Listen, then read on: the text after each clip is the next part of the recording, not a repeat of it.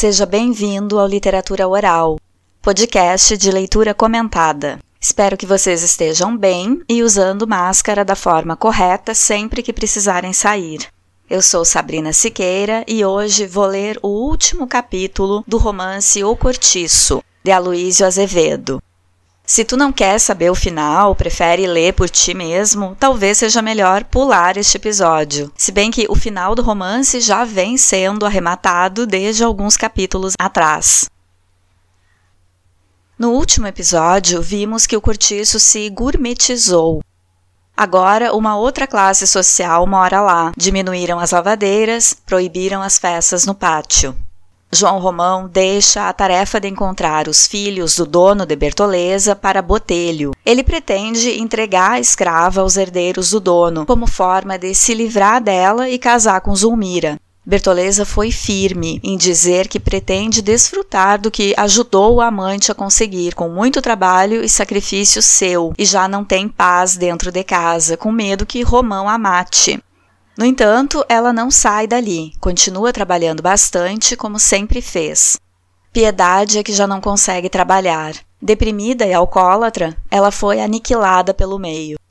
Não se adaptou como ex-marido e não encontra meios de continuar vivendo. Pombinha não suportou o marido e virou prostituta junto com Leone. Ela tem a filha de Piedade como sua protegida, e o narrador nos indica que está preparando a menina para a prostituição, assim como a francesa fez com ela, num ciclo interminável enquanto houver pobreza. Conforme o que o naturalismo acreditava, o meio influencia e não há como fugir. O destino da criança está determinado por viver na pobreza. Antônio Cândido diz no ensaio De Cortiço a Cortiço que, para o naturalismo, a obra era essencialmente uma transposição da realidade e comenta que talvez o escritor Aloysio Azevedo tivesse qualquer ressentimento de brasileiro devedor de empório, sendo que os empórios eram quase sempre de portugueses naquele tempo. Ressentido pela constituição das fortunas dos portugueses em solo brasileiro, eu discordo totalmente disso. Se a gente for dizer que o escritor cria um Miranda e um Romão com defeitos porque é um brasileiro recalcado com as fortunas dos portugueses, a gente teria que admitir que todas as personagens teriam alguma relação com os sentimentos, traumas, desejos e ressentimentos do autor. E não é assim. Um romance é uma obra de arte, não terapia para o autor. Ainda que escrever possa ser um exercício terapêutico, sem dúvida. Mas o que me chama atenção é que, se um aluno de literatura escreve ou fala em aula que determinado período literário transpõe a realidade na obra, ou que cria uma personagem porque está se vingando dos imigrantes como o freguês endividado que era, se a gente que faz isso, dependendo do professor, claro, podem voar tijolos na cabeça do aluno. Mas, sendo o renomado Antônio Cândido, professor e crítico literário, o ensaio é publicado e cadê que alguém se opõe?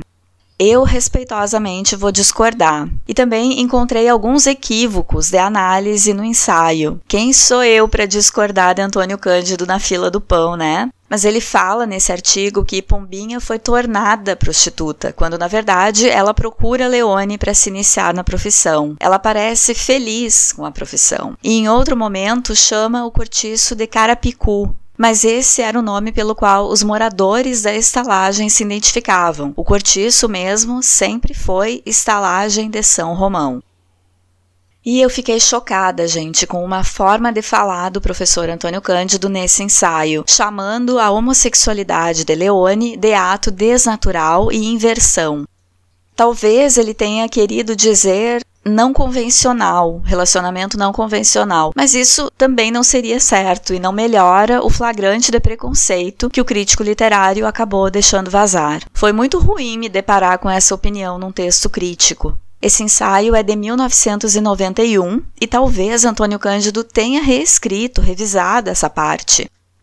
Ele prestou uma contribuição enorme à crítica literária, principalmente em literatura brasileira. É difícil algum pesquisador brasileiro de literatura não se valer de alguns dos trabalhos deixados por esse professor, e essa minha observação não diminui o mérito do que ele nos legou, mas é bom para a gente perceber que é preciso estar sempre atento, encarar todos os textos com criticidade. Não assumir que a opinião de determinada pessoa é sempre livre de erros, porque todo ser humano pode se equivocar, deixar vazar algum juízo de valor inadequado e depois mudar de ideia e seguir acertando. Há alguns dias, muita gente endeusou uma médica na CPI da pandemia, falando o óbvio que não há tratamento precoce para Covid porque não há registro de trabalhos científicos comprovando eficácia de nenhum tratamento. E isso bastou para colocarem essa pesquisadora num pedestal, porque também estamos carentes de depoimentos lúcidos entre os participantes oficiais do governo federal no enfrentamento da pandemia. E aí as pessoas não foram pesquisar o que mais essa mesma médica havia dito algumas semanas atrás, antes de ser elevada à heroína. E parece que ela tinha dito algumas merdas, defendendo o posicionamento dos negacionistas, como se colocar a favor da retomada das aulas no auge da pandemia. E só mudou o discurso quando acabou não sendo aceita para um cargo no governo. Talvez por entender que com essa manobra teria mais holofote, sei lá. A questão é que não existem heróis ou mitos. Existem seres humanos errando e acertando. E pra gente acertar mais que errar, o melhor é parar de ficar endeusando quem quer que seja e aguçar a nossa criticidade frente a tudo e todos. Como? Lendo, interpretando o que se lê, confrontando com outras leituras, lendo o mundo que nos cerca, lendo as atitudes das pessoas e vendo se casam com as palavras delas. Vamos ao último capítulo de O Cortiço.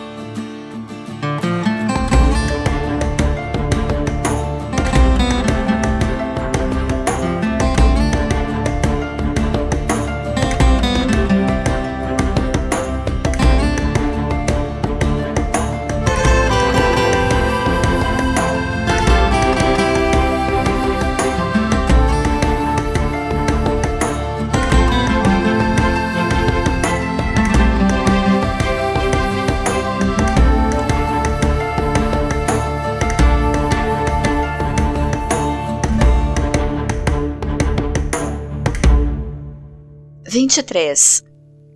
À porta de uma confeitaria da Rua do Ouvidor, João Romão, apurado num fato novo de Casimira Clara, esperava pela família do Miranda, que nesse dia andava em compras. Eram duas horas da tarde e um grande movimento fazia-se ali. O tempo estava magnífico, sentia-se pouco calor. Gente entrava e saía a passo frouxo da casa pascual. Lá dentro, janotas estacionavam de pé, soprando o fumo dos charutos, à espera que desocupassem uma das mesinhas de mármore preto. Grupos de senhoras, vestidas de seda, faziam lanche com vinho do Porto. Respirava-se um cheiro agradável de essências e vinagres aromáticos. Havia um rumor quente e garrido, mas bem educado. Namorava-se forte, mas com disfarce furtando-se olhares no complicado encontro dos espelhos. Homens bebiam ao balcão e outros conversavam, comendo empadinhas junto às estufas. Algumas pessoas liam já os primeiros jornais da tarde. Serventes muito atarefados despachavam compras de doces e biscoitos e faziam, sem descansar, pacotes de papel de cor que os compradores levavam pendurados num dedo. Ao fundo de um dos lados do salão, aviavam-se grandes encomendas de banquetes para essa noite. Traziam-se lá de dentro, já prontas, torres e castelos de balas e trouxas d'ovos e imponentes peças de cozinha caprichosamente enfeitadas. Criados desciam das prateleiras as enormes baixelas de metal branco que os companheiros iam embalando em caixões com papel fino picado. Os empregados das secretarias públicas vinham tomar o seu vermute com sifão. Repórteres insinuavam-se por entre os grupos dos jornalistas e dos políticos, com o chapéu à ré, ávidos de notícias, uma curiosidade indiscreta nos olhos. João Romão, sem deixar a porta, apoiado no seu guarda-chuva de cabo de marfim, recebia cumprimentos de quem passava na rua. Alguns paravam para lhe falar. Ele tinha sorrisos e oferecimentos para todos os lados e consultava o relógio de vez em quando. Mas a família do barão surgiu afinal. Zulmira vinha na frente, com um vestido cor de palha justo ao corpo, muito elegante no seu tipo de fluminense, pálida e nervosa. Logo depois, Dona Estela, grave, toda de negro, passo firme e ar severo de quem se orgulha das suas virtudes e do bom cumprimento dos seus deveres. O Miranda acompanhava-as de sobrecasaca, fitinha ao peito, o colarinho até o queixo, botas de verniz, chapéu alto e bigode cuidadosamente raspado. Ao darem com João Romão, ele sorriu e Zulmira também. Só Dona Estela conservou inalterável a sua fria máscara de mulher que não dá verdadeira importância senão a si mesma. O ex-taverneiro e futuro visconde foi, todavia, ao encontro deles, cheio de solicitude, descobrindo-se desde logo e convidando-os com empenho a que tomassem alguma coisa. Entraram todos na confeitaria e apoderaram-se da primeira mesa que se esvaziou. Um criado acudiu logo e João Romão, depois de consultar Dona Estela, pediu sanduíches, doces e moscatel de Setúbal. Mas Umira reclamou sorvete e licor, e só esta falava. Os outros estavam ainda à procura de um assunto para a conversa. Afinal, Miranda, que durante esse tempo contemplava o teto e as paredes, fez algumas considerações sobre as reformas e os novos adornos do salão da confeitaria. Dona Estela dirigiu, demar, a João Romão várias perguntas sobre a companhia lírica, o que o confundiu por tal modo ao pobre do homem que o pôs vermelho e o desnorteou de todo. Felizmente, nesse instante, chegava o botelho e trazia uma notícia: a morte de um sargento no quartel, questão entre inferior e superior. O sargento, insultado por um oficial do seu batalhão, levantara a mão contra ele e o oficial então arrancara da espada e atravessara-o de lado a lado. Estava direito. Ah, ele era rigoroso em pontos de disciplina militar. Um sargento levantar a mão para um oficial superior devia ficar estendido ali mesmo, que dúvida.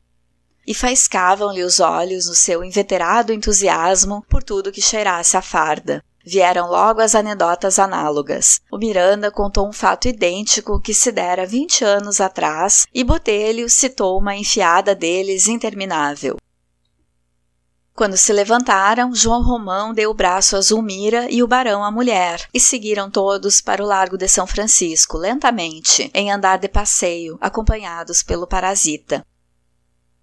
Lá chegados, Miranda queria que o vizinho aceitasse um lugar no seu carro, mas João Romão tinha ainda que fazer na cidade e pediu dispensa do obsequio. Botelho também ficou, e mal a carruagem partiu, este disse ao ouvido do outro sem tomar fôlego: o homem vai hoje, sabe? Está tudo combinado. Ah, vai? perguntou João Romão com interesse, estacando no meio do largo. Ora, graças, já não é sem tempo. Sem tempo? Pois olhe, meu amigo, que tenho suado topete, foi uma campanha. Há que tempo já tratamos disto? Mas que quer você se o homem não aparecia? Estava fora. Escrevi-lhe várias vezes, como sabe, e só agora consegui pilhá-lo. Fui também à polícia duas vezes e já lá voltei hoje. Ficou tudo pronto. Mas você deve estar em casa para entregar a crioula quando eles lá se apresentarem. Isso é que seria bom se pudesse dispensar. Desejava não estar presente. Ora essa! Então com quem se entendem eles? Não, tenha paciência. É preciso que você lá esteja. Você podia fazer as minhas vezes.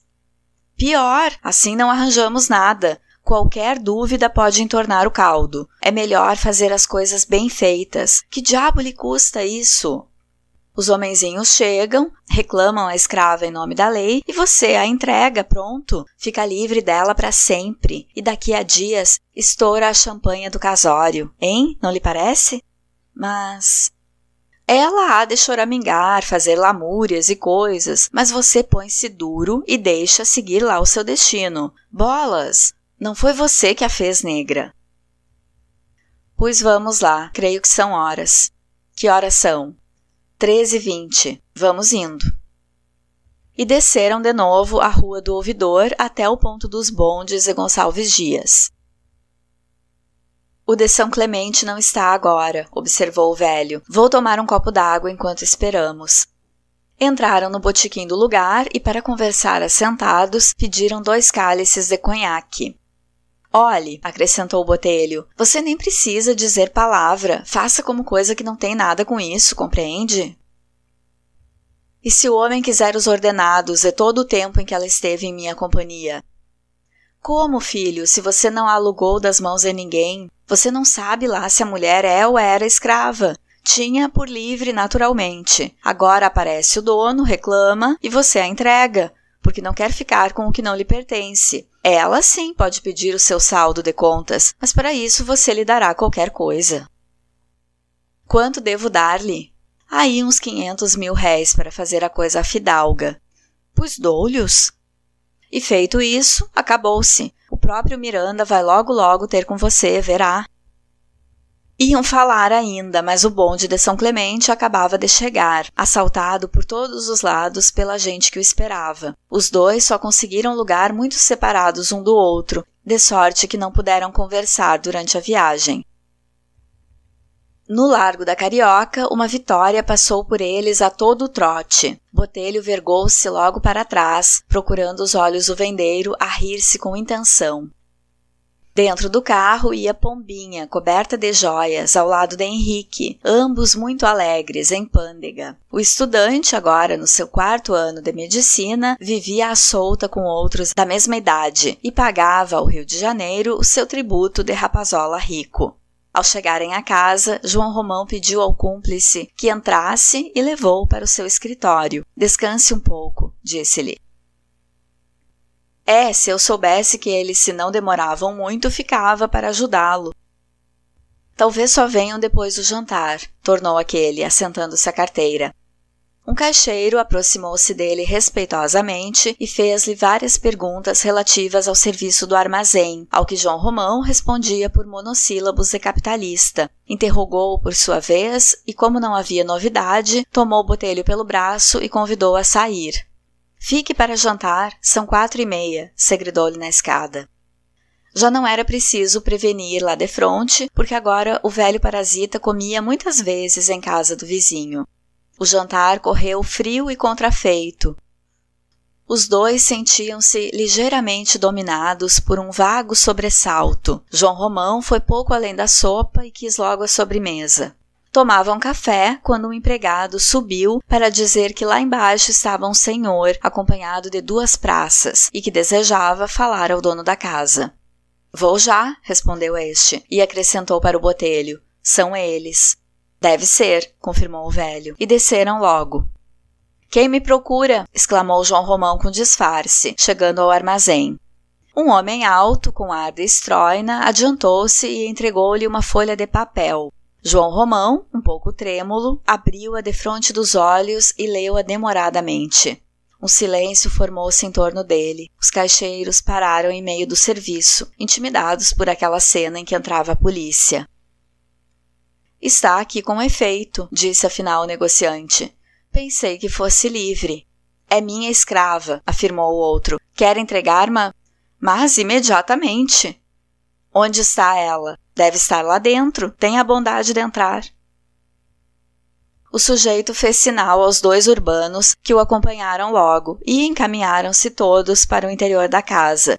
Botelho, à frente deles, ensinava-lhes o caminho. João Romão ia atrás, pálido, com as mãos cruzadas nas costas. Atravessaram o armazém, depois um pequeno corredor que dava para um pátio calçado. Chegaram finalmente à cozinha. Bertoleza, que havia já feito subir o jantar dos caixeiros, estava de cócoras no chão, escamando peixe para a ceia do seu homem, quando viu parar de frente dela aquele grupo sinistro. Reconheceu logo o filho mais velho do seu primitivo senhor e um calafrio percorreu-lhe o corpo. Num relance de grande perigo, compreendeu a situação, adivinhou tudo com a lucidez de quem se vê perdida para sempre. Adivinhou que tinha sido enganada, que a sua carta de alforria era uma mentira e que o seu amante, não tendo coragem para matá-la, restituía ao cativeiro. Seu primeiro impulso foi de fugir. Mal, porém, circunvagou os olhos em torno de si, procurando escápula, o senhor adiantou-se dela e segurou-lhe o ombro. É esta, disse aos soldados, que com um gesto intimaram a desgraçada a segui-los. Prendam-na, é escrava minha. A negra, imóvel, cercada de escamas e tripas de peixe, com uma das mãos espalmada no chão e com a outra segurando a faca de cozinha, olhou aterrada para ele sem pestanejar. Os policiais, vendo que ela não se despachava, desembainharam os sabres. Bertoleza, então, ergueu-se com ímpeto de anta bravia, recuou de um salto e, antes que alguém conseguisse alcançá-la, já de um só golpe certeiro e fundo rasgara o ventre de lado a lado. E depois emborcou para a frente, rugindo e esfocinhando moribunda numa lameira de sangue. João Romão fugira até o canto mais escuro do armazém, tapando o rosto com as mãos. Neste momento parava à porta da rua uma carruagem. Era uma comissão de abolicionistas que vinha, de casaca, trazer-lhe respeitosamente o diploma de sócio benemérito. Ele mandou que os conduzissem para a sala de visitas.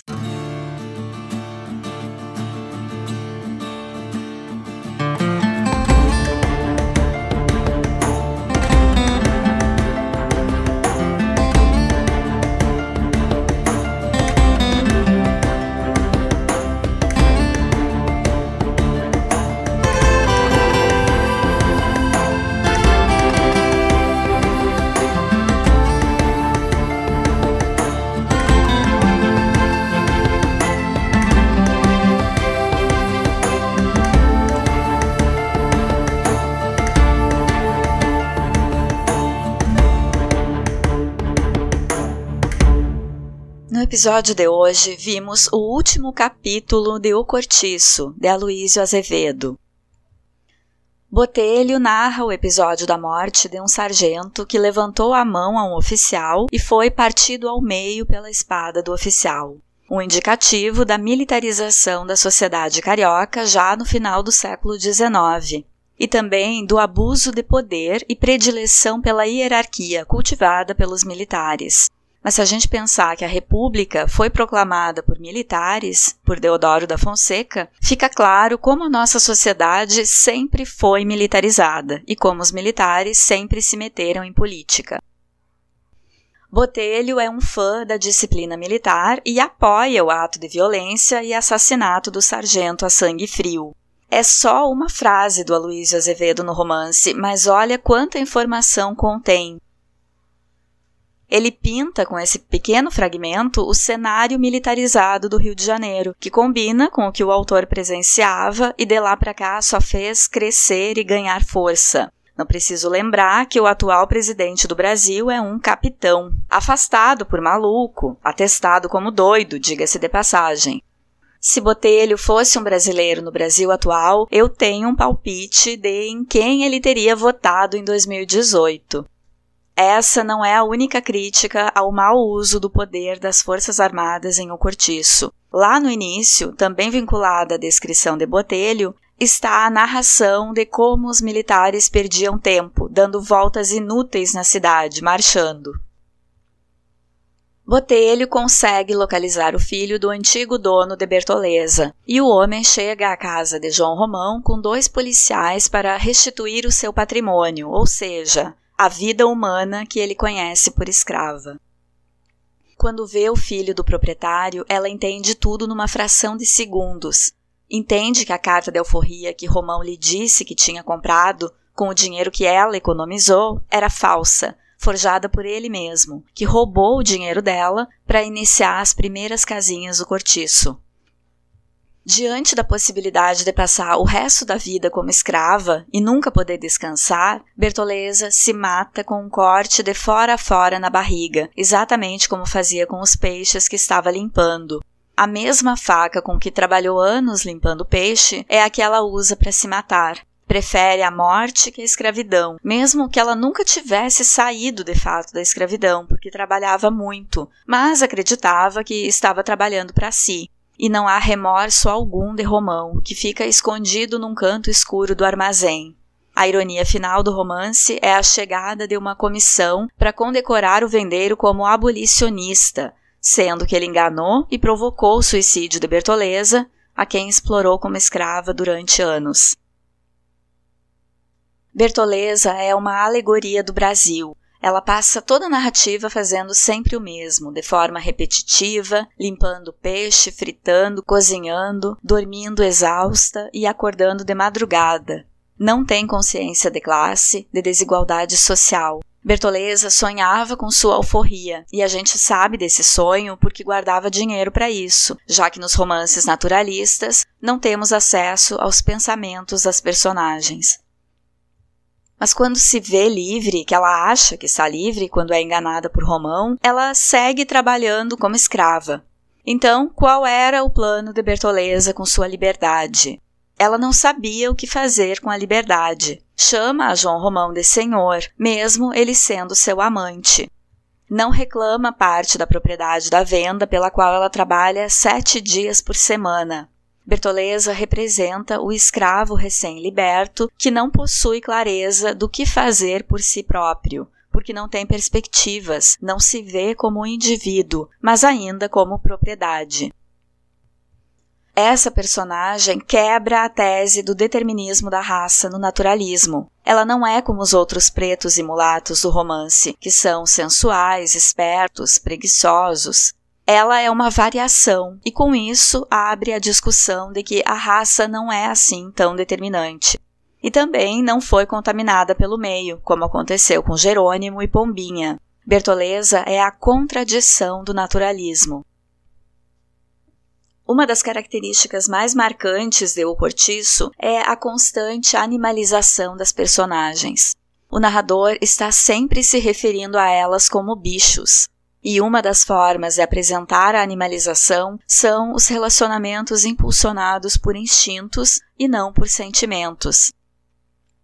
As cenas de sexo são descritas como ações fisiológicas sujas por certa obscenidade ou vulgaridade, que soa como uma condenação por parte do narrador, uma reprovação. Entre João Romão e Bertoleza há uma relação de exploração por parte dele e de comodidade por parte dela, que vê nele seu abrigo. Entre Miranda e Estela acontece sexo contrariado, já que os dois não se suportavam. O narrador diz que Miranda usa a esposa como quem se utiliza de uma escarradeira, quer dizer, de um objeto no qual se deposita um fluido corporal a ser descartado. Entre Jerônimo e Piedade há uma atitude paternalista. Ele chama a mulher de minha filha, parecendo que está com ela para cumprir uma função de chefe de família e há a menção de que as mulatas procurariam embranquecer seus descendentes, buscando relacionamentos com brancos, numa espécie de seleção natural inconsciente. O sangue de Rita teria reclamado seu direito de apuração, e ela pende a ficar com Jerônimo, segundo o narrador. De Jerônimo, o narrador diz que cede às imposições mesológicas quando fica com Rita. Mesologia é uma ciência dedicada ao estudo das relações recíprocas entre o ambiente e os seres que nele vivem. Também pode ser entendida como sendo a influência do meio sobre o indivíduo. Ri melhor quem ri por último.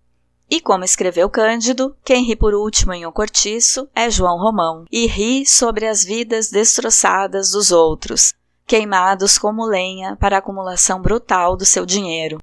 Ele não é punido, termina o romance sendo condecorado e prestes a casar com a herdeira do vizinho rico.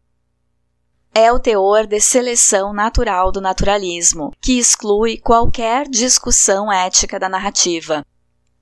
Hoje vimos o capítulo final do romance O Cortiço, de Aloísio Azevedo. No próximo episódio, trago alguma sugestão literária ou inicio outra leitura comentada. Fiquem bem e até lá!